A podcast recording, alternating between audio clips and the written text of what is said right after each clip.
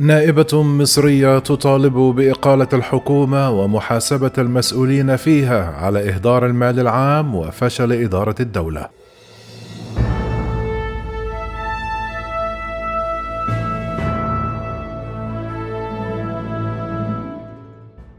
في مشهد نادر للمعارضة تحت قبة البرلمان المصري خلال السنوات الأخيرة طالبت النائبة المصرية مها عبد الناصر بإقالة الحكومة ومحاسبة المسؤولين فيها على إهدار المال العام وفشل إدارة الدولة.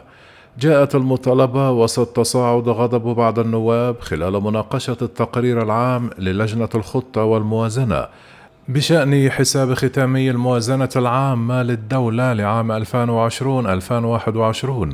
الذي أظهر أخطاء في كيفية إدارة المنح والقروض والمشروعات والاستثمارات وخلال الجلسة العامة في البرلمان قالت النائبة المصرية إن الملاحظات الأساسية التي أوردتها لجنة الخطة والموازنة بمجلس النواب في تقريرها كفيلة ليس فقط بالرفض ولكن بإقالة الحكومة.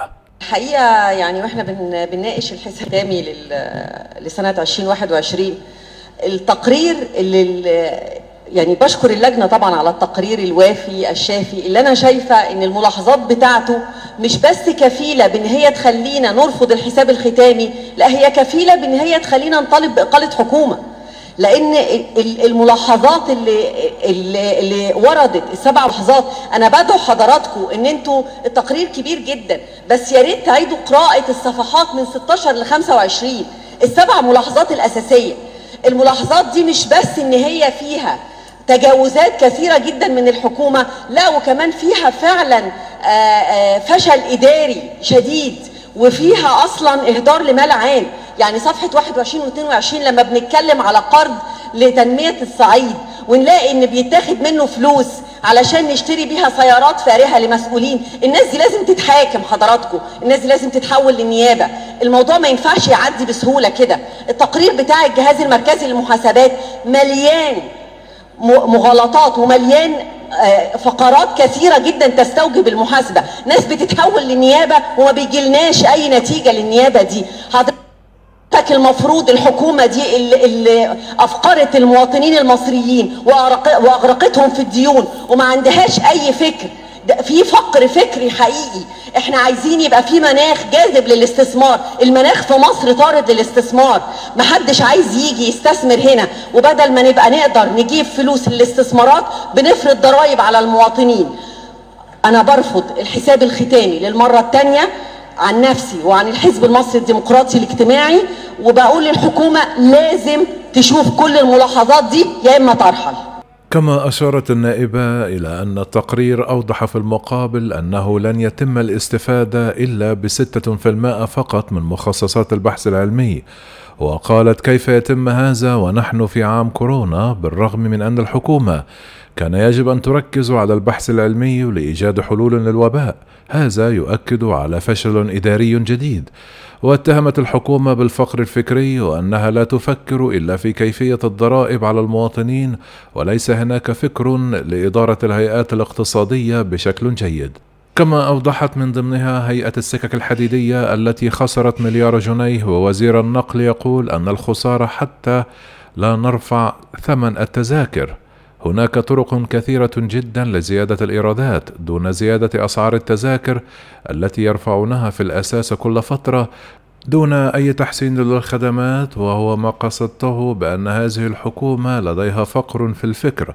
محطات القطار في العالم كله يتم تأجير مساحات فيها لكافيهات ومحلات صغيرة لتبيع أشياء للناس.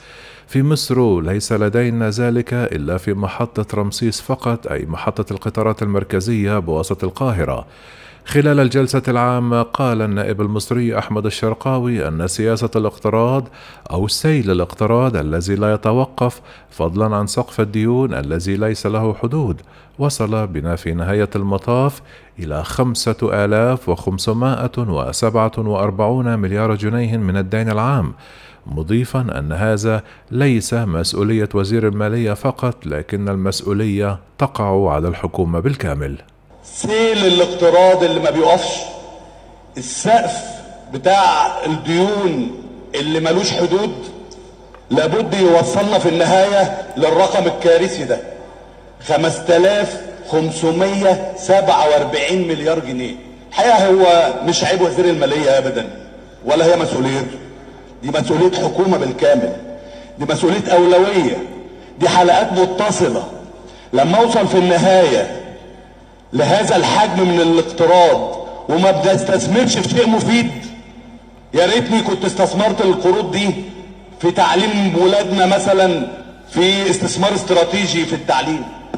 يا ريتني عملت بيه مدن صناعية أوفر بيها فرص عمل. يا ريتني عملت حاجات كتير كانت تؤدي إلى زيادة حجم حجم إيرادات الدولة علشان ما يبقاش بسدد ديون أنا رايح اسدد ديون بديون دلوقتي ودي الكارثة الكبيرة. الكارثة الكبيرة والأكبر والمتصلة بيها إن مفيش إحكام للرقابة على اقتضاء الرسوم المواطنين. أنا عندي رقم هنا اللي قدروا يرصدوه في بتحصيل رسوم بدون سند من القانون. بنشوفها في المرور وبنشوفها في كل حاجة في مصر. المواطن اللي بيعاني النهارده مش هو المواطن اللي جري على البنوك علشان ياخد ال ال, ال وأظهرت بيانات البنك المركزي ارتفاع الدين الخارجي لمصر بنهاية الربع الثاني من العام المالي الجاري 2021 2022 بنسبة 8.1 مليار دولار مقارنة بالربع السابق له من نفس العام المالي الجاري.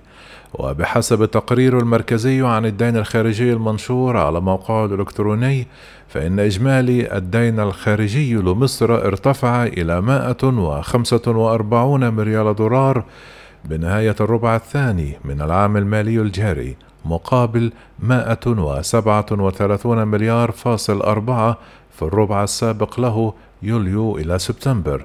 وأقرت الحكومة المصرية بأن هناك مشاورات مع صندوق النقد الدولي للحصول على برنامج تمويلي جديد مطالبة المصريين بترشيد الاستهلاك. كما كشفت وكالة بلومبرج أن مصر تجري محادثات مع صندوق النقد الدولي بشأن دعم محتمل يمكن أن يشمل قرضا جديدا بسبب الضغوطات الاقتصادية الناجمة عن الحرب في أوكرانيا.